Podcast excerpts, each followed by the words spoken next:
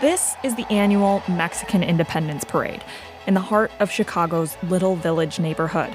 It's always a big draw for politicians, but this year it was especially crowded. Chicago. Muy buenos días. Chicago has elected a number of Latinos to office aldermen, county commissioners, state reps, even congressmen. But the city has never had a Latino mayor. Census numbers show the city's Latino electorate continues to grow. So, could 2019 be the year Chicago finally elects its first Latino mayor? Well, only if somebody actually runs. This is on Background, the WBEZ Politics podcast. I'm Becky Vevea. This week, what are Latino politicians saying and, more importantly, doing now that Emanuel has bowed out of the mayor's race? Also, a look at what's changed over the years when it comes to Latino voters. Joining me today is WBEZ's Claudia Morell. All right. Hi, Claudia. Hi, how's it going? Good. So let's do a brief history of Chicago's Latino electorate. So, Chicago's Latino population really exploded in the 1990s. The mayor at the time, Richard M. Daley, really brought Latinos into the fold and that's about the time when the Hispanic Democratic Organization, or the HDO, was created. Victor Reyes ran the HDO for a while, and he was Mayor Daley's old chief of intergovernmental affairs. Rich Daley got into office in 1989. He's had 60% plus numbers in the Latino um, community. So for many, many, many years, he was the Latino candidate. He had a tremendous track record at empowering um, Latinos, whether it's elected Latinos or or appointed Latinos. So for that period, I think there was this feeling that he's doing right by the Latino community. They rewarded him with their with, with their votes. And the HDO, with the help of Daley, gets more and more Latinos into office, especially on the city council. Uh, but we should also note that later on, the HDO would break up due to a federal corruption conviction.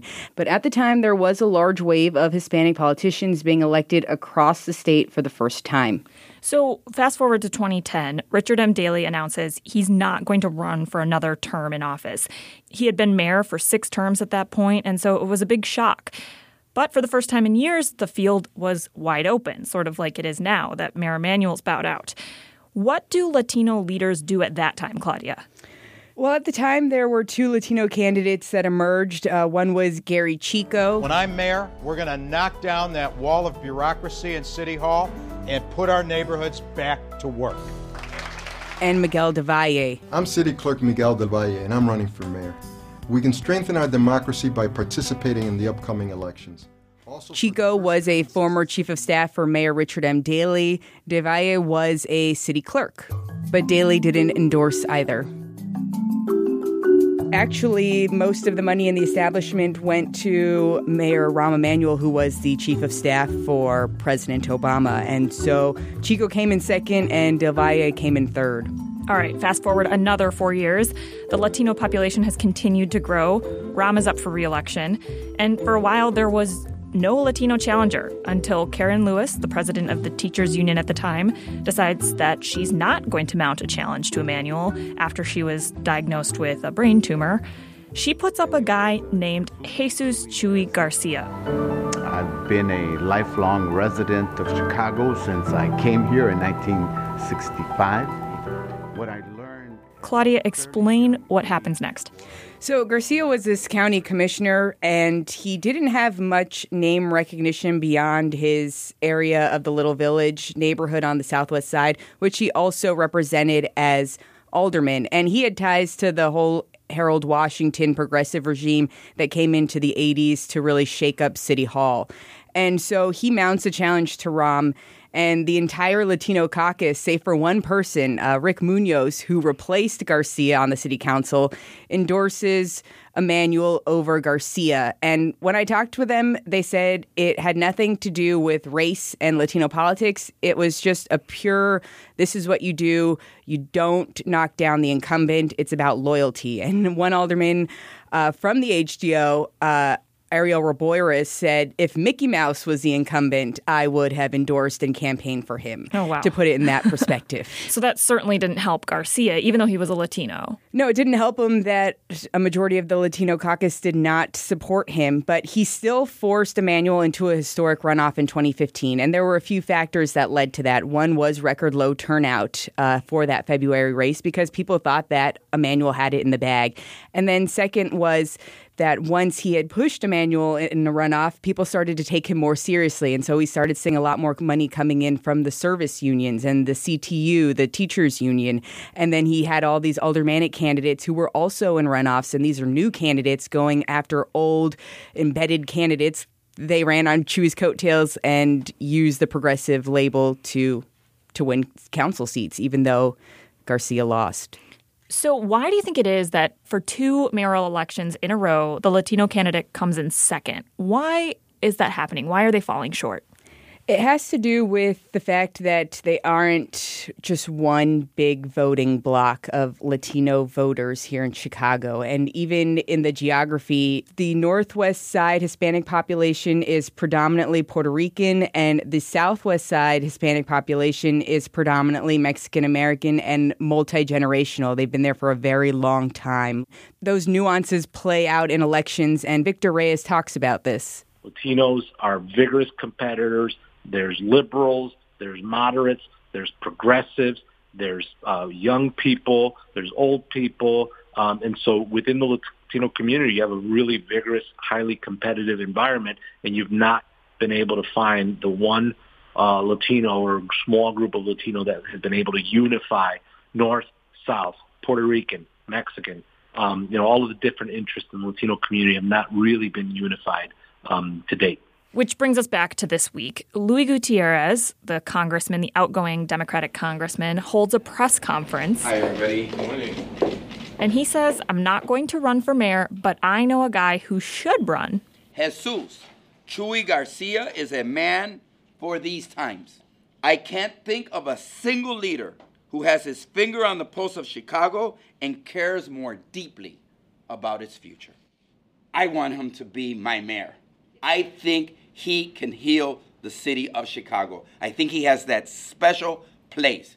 I asked Victor Reyes about how this all played out. Oh, I thought it was very well orchestrated uh, politics. What do you mean by that?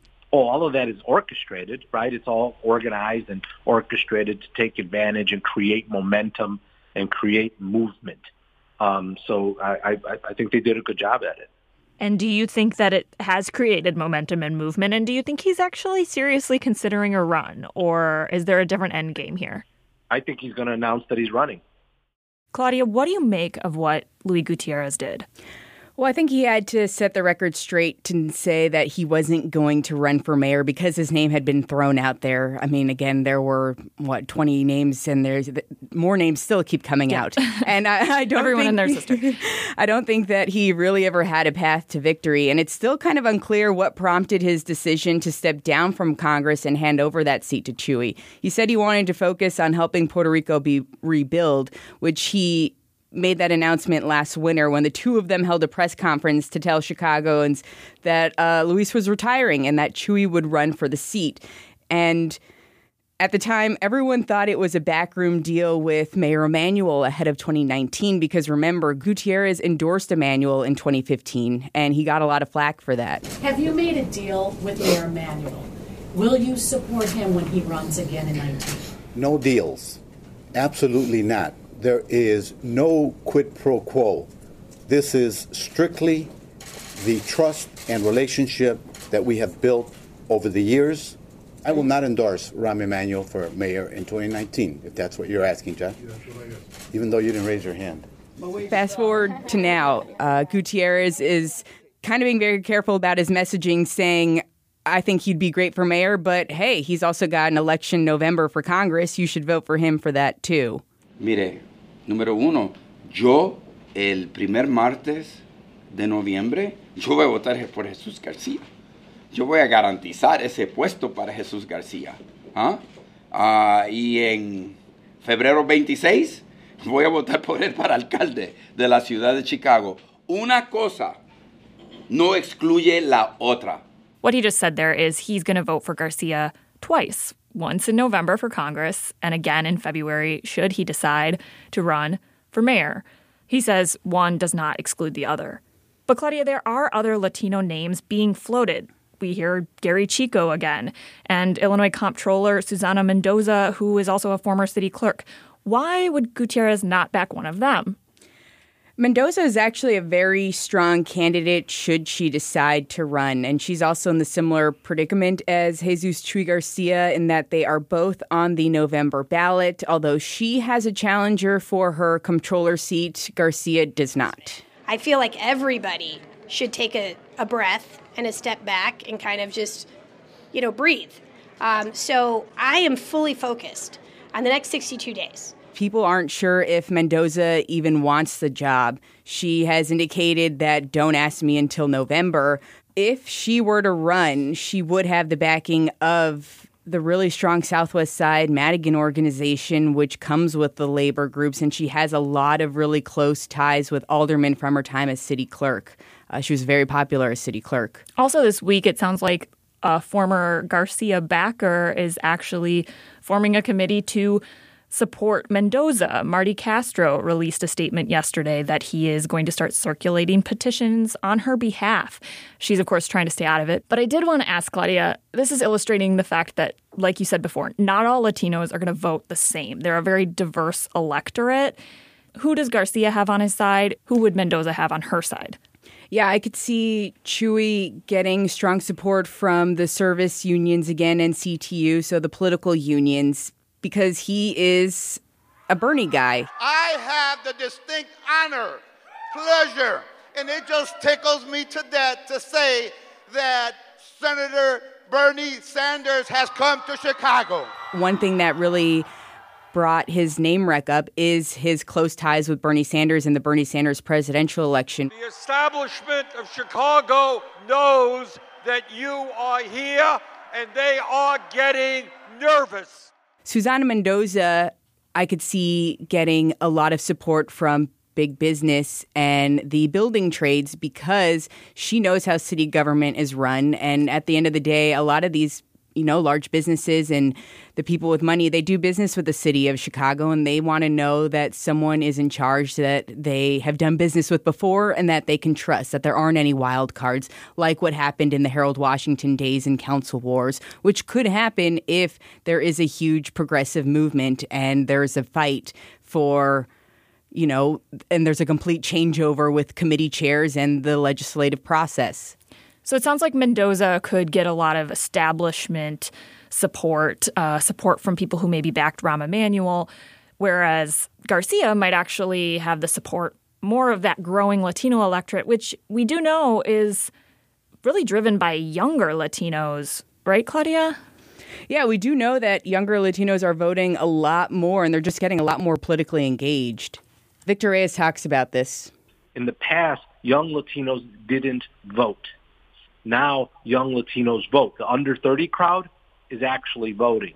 One of the other interesting aspects that I saw in this last election, young Latinos, you know, 30 to 40, who had never voted, right? So you're 30 years old or you're 35 years old and you never bothered to vote. And suddenly you come out to vote for the first time at 30 and 35. You wonder what what is causing that? Why are not just the youngest Latinos, but why are those 30 to 35 year old Latinos voting, and I can only surmise that it's national politics, that they've been awakened by what's going on at the national stage and have decided that they've got to participate.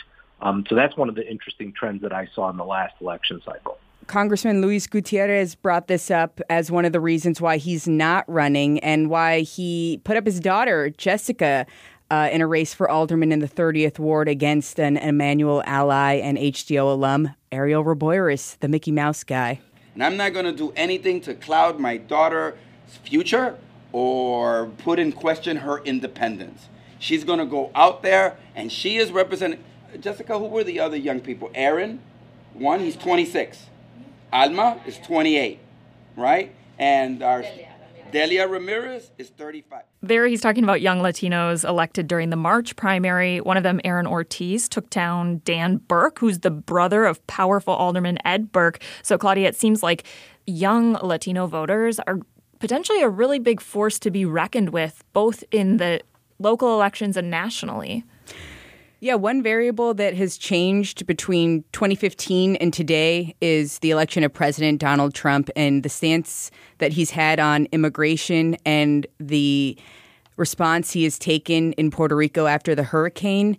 And this could be one issue that could really unite the Hispanic electorate in Chicago. Alderman George Cardenas kind of alluded to this at the Mexican Independence Parade on Sunday when he when he addressed the crowd and he said that this is the time for unification.